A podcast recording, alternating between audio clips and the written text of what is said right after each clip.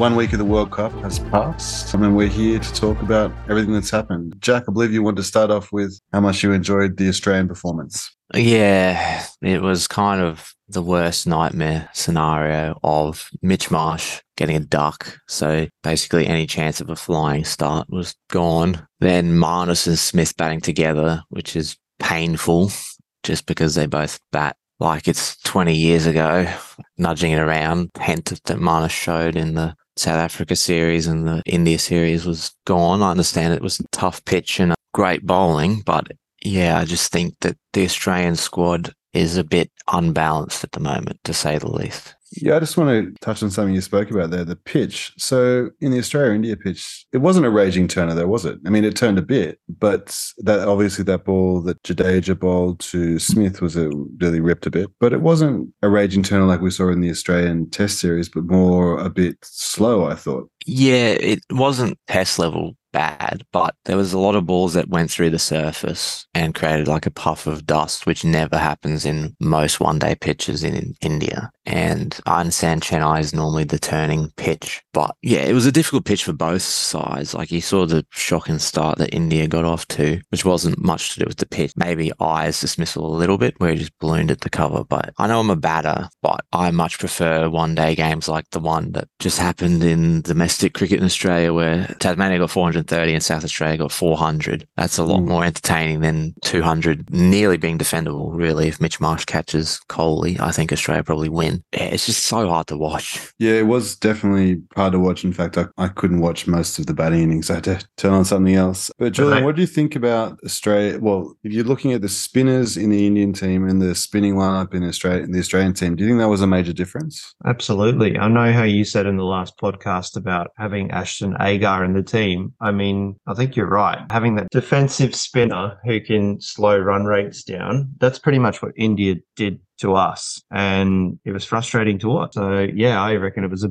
a, huge difference. There was a lot of pressure on Zampa. Zampa didn't really perform that well. I don't think you can really expect Maxwell to take on too much of the load, given that he's got a batting role as well. Yeah, it was, pretty difficult. Yeah, and I've read in the press that apparently they're pretty comfortable with the the lineup they they have. They say, "Yeah, well, look, it's pace centric, and we're happy with that." I like the confidence, I guess, but I'm not as confident as they are. So, hey, what did you think of the match, man? It was pretty boring, to be honest. Uh, I'd rather watch South Africa play again. That was a, that was a good game. But yeah, like I think I thought uh, I went to sleep after the, the, three wickets went down. I thought Australia was going to win it, and then uh, I think it was a drop catch, big one, as Jack said. Like if Kohli goes, I think the rest of them kind of tumble, and unfortunately, yeah, on the losing side of that and horrible batting. Well, have a look at this with strike rates of the Australian batters. If you exclude Josh Hazlewood, who faced one ball and scored one run, which is 100%, the next highest you've got there is Mitchell Starc, was 80 strike rate, then Warner, 78, and then the rest are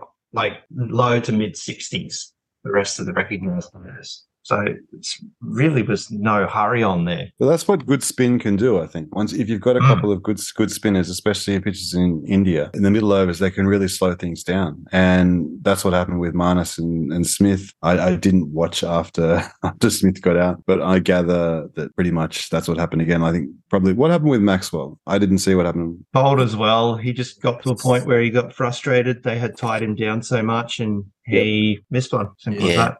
He went to Paul Yadav and it was pretty short and it didn't bounce much, but he was also like on off stump and his leg stump got knocked out of the ground kind of thing. So he missed it by a fair distance. But you can see by his reaction, he was just super frustrated with the pitch and the circumstances. And going back to the point about Australia's happy with their squad selection, well, I don't know if I've ever heard of a team say they're not happy. I think they're just going to back no matter what. But Agar, it sounds like has a pretty significant injury to the point where they aren't expecting him to be fit at all, which is kind of why they cut him from the team. And if that's the case, who would be the natural next in line? Because I don't know I don't have a clue who the next white ball spinner for Australia would be. Because Zamp has been so reliable for so long and this seems like his forms abandoned him at the worst possible time. And Australia has quite a few red ball spin options but for white ball spinners I'm not sure who the next yeah that's a really good point That's Paddy a really Dooley. good point. No. Lyon said he was fit on in the press or on his social media, whatever, saying that he's ready to go. But uh, I reckon he gets smashed all over the park. Yeah,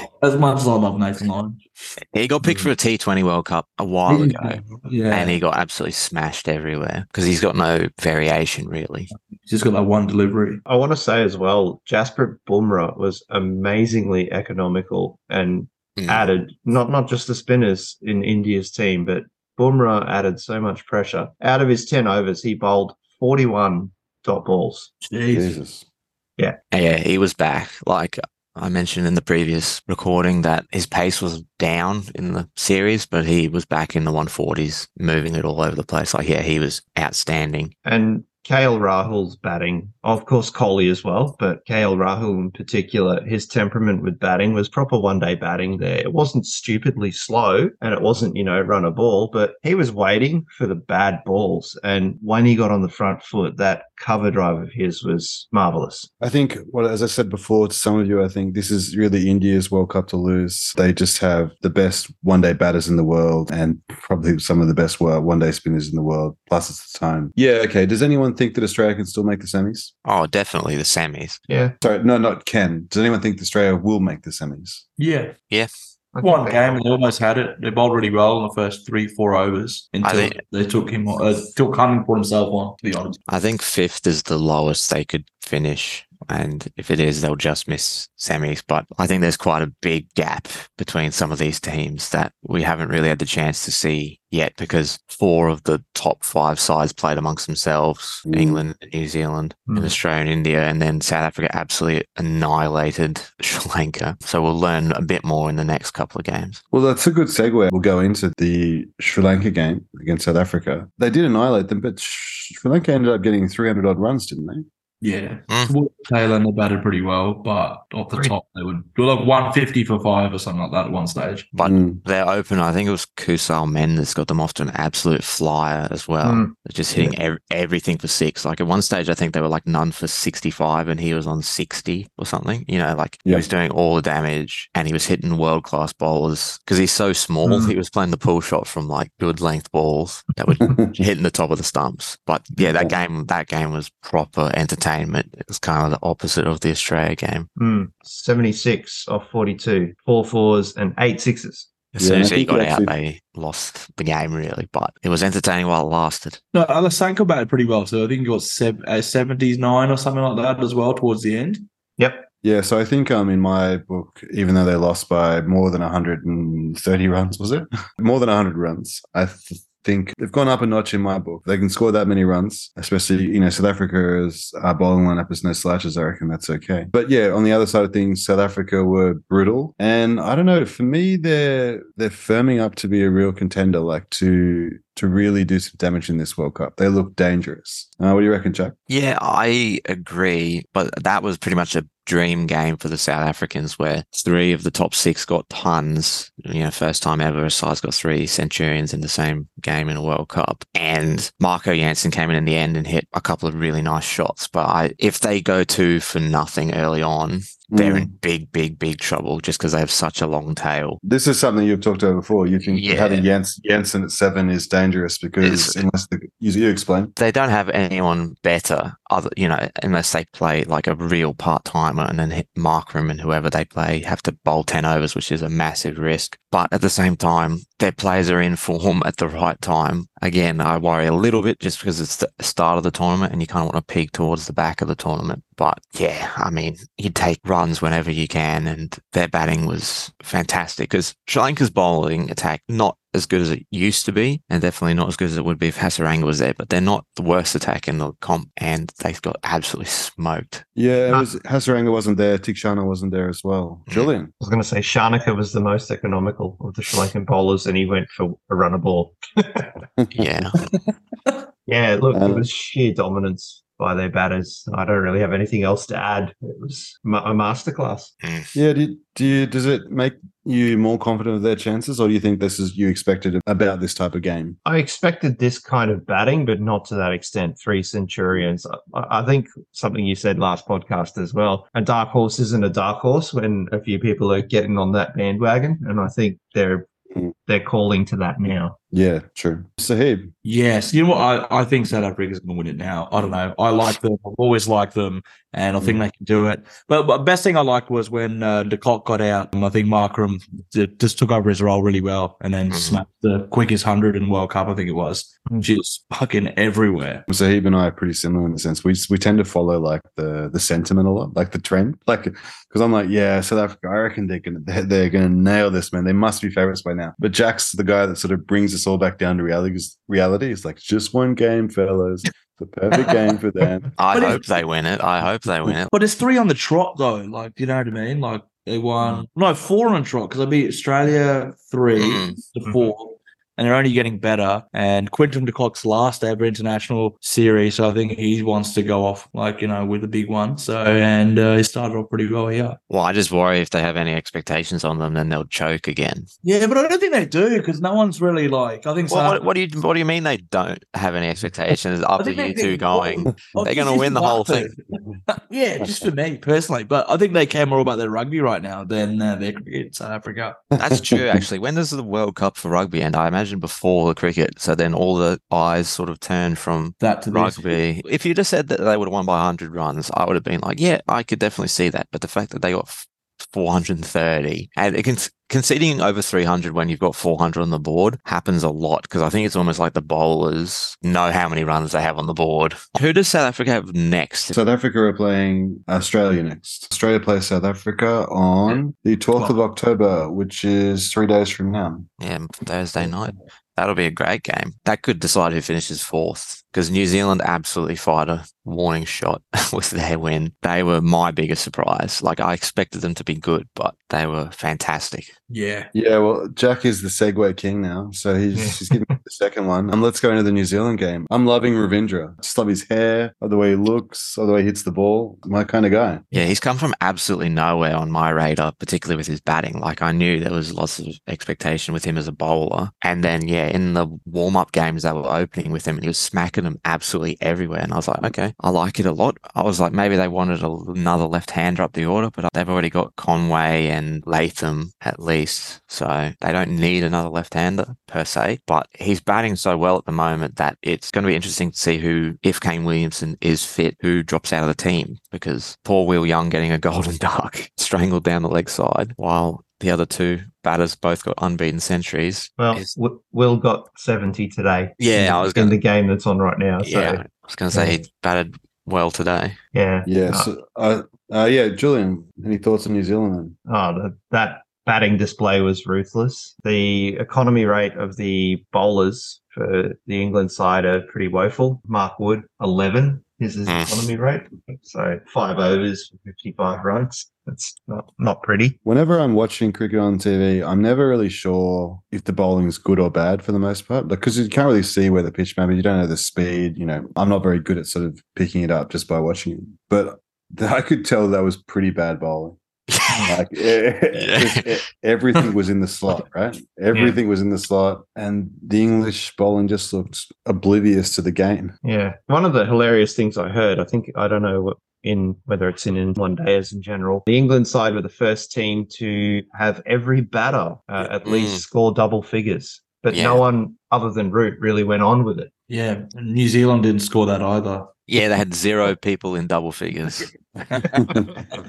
I did see that. And that's one of those frustrating losses for England to have people get sort of starts and not go on with it. And even Root got bowled by a, you know, Glenn Phillips, who is, you know, a proper part timer, ends up with two for not many. Stupid shot. Yeah, he got both of the wickets he got were not good. balls. No. Yeah. Too full and too short. Yeah, I Well- think Wood was the biggest story for me, other than Ravindra, just because I love that man. Like, you know, one of the most likable people in international cricket, unbelievable wheels, which is always exciting. And we talked in the preview about how important just raw pace is on these Indian pitches. And he was absolutely all over the place. He was like Mitchell Johnson in his worst. Yeah, uh, there was chat in this game that we just that we were all just watching a second ago, and by the commentators that a lot of fast bowlers would have seen the pull shot that Ravindra did off Mark Wood, like where he pulled it off his nose essentially and hit it for six, and you know that registers in the mind of fast bowlers as saying, okay, if I bowl short to this guy, I'm probably going to go because Mark Wood's the fastest in the game, probably well, Mm. fastest in the World Cup.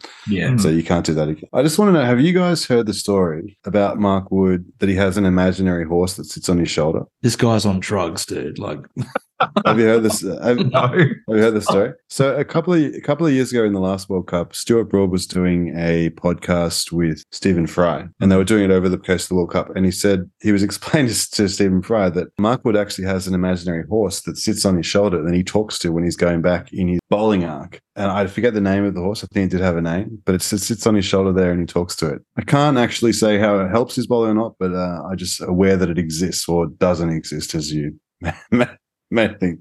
Jesus. And uh, I'd like to mention I did say England were overrated in the last podcast, and they proved Yeah. me right because they got fucking smoked. Yeah. Well, we all the other three have said Australia was overrated, so uh, we're we're four from four here. But- Australia, Australia was a lot closer to winning their game than England. Yeah, England were done. My biggest takeaway, besides obviously the batting, was uh, how big Luke Ronchi's arms are. Holy shit, that dude is massive. Did you see him on the sidelines? Yeah. No, Yeah, seen he's there as a coach. He looked Yeah. huge. The unit. I'm gonna have to find a picture of him, man. A guy who played for Australia and New Zealand. Mm. Got to Yeah. be pretty, pretty, pretty massive to do that. I would think.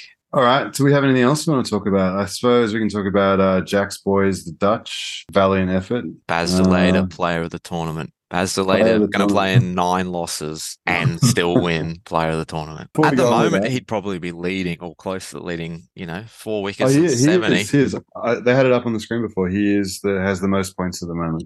He does. Uh, before we get into the Dutch, though, there were as a Pakistani fan, that was pretty terrifying there for a while. Like, not not again, boys. Not again. Yeah, Pakistan Um, of 15 years ago loses that game every time. Yeah, That's that a was- sign of a mature side. They were in big, big trouble. Oh yeah, Basile, he looks good. I was just watching him bowl before. It's really nice action. Yeah.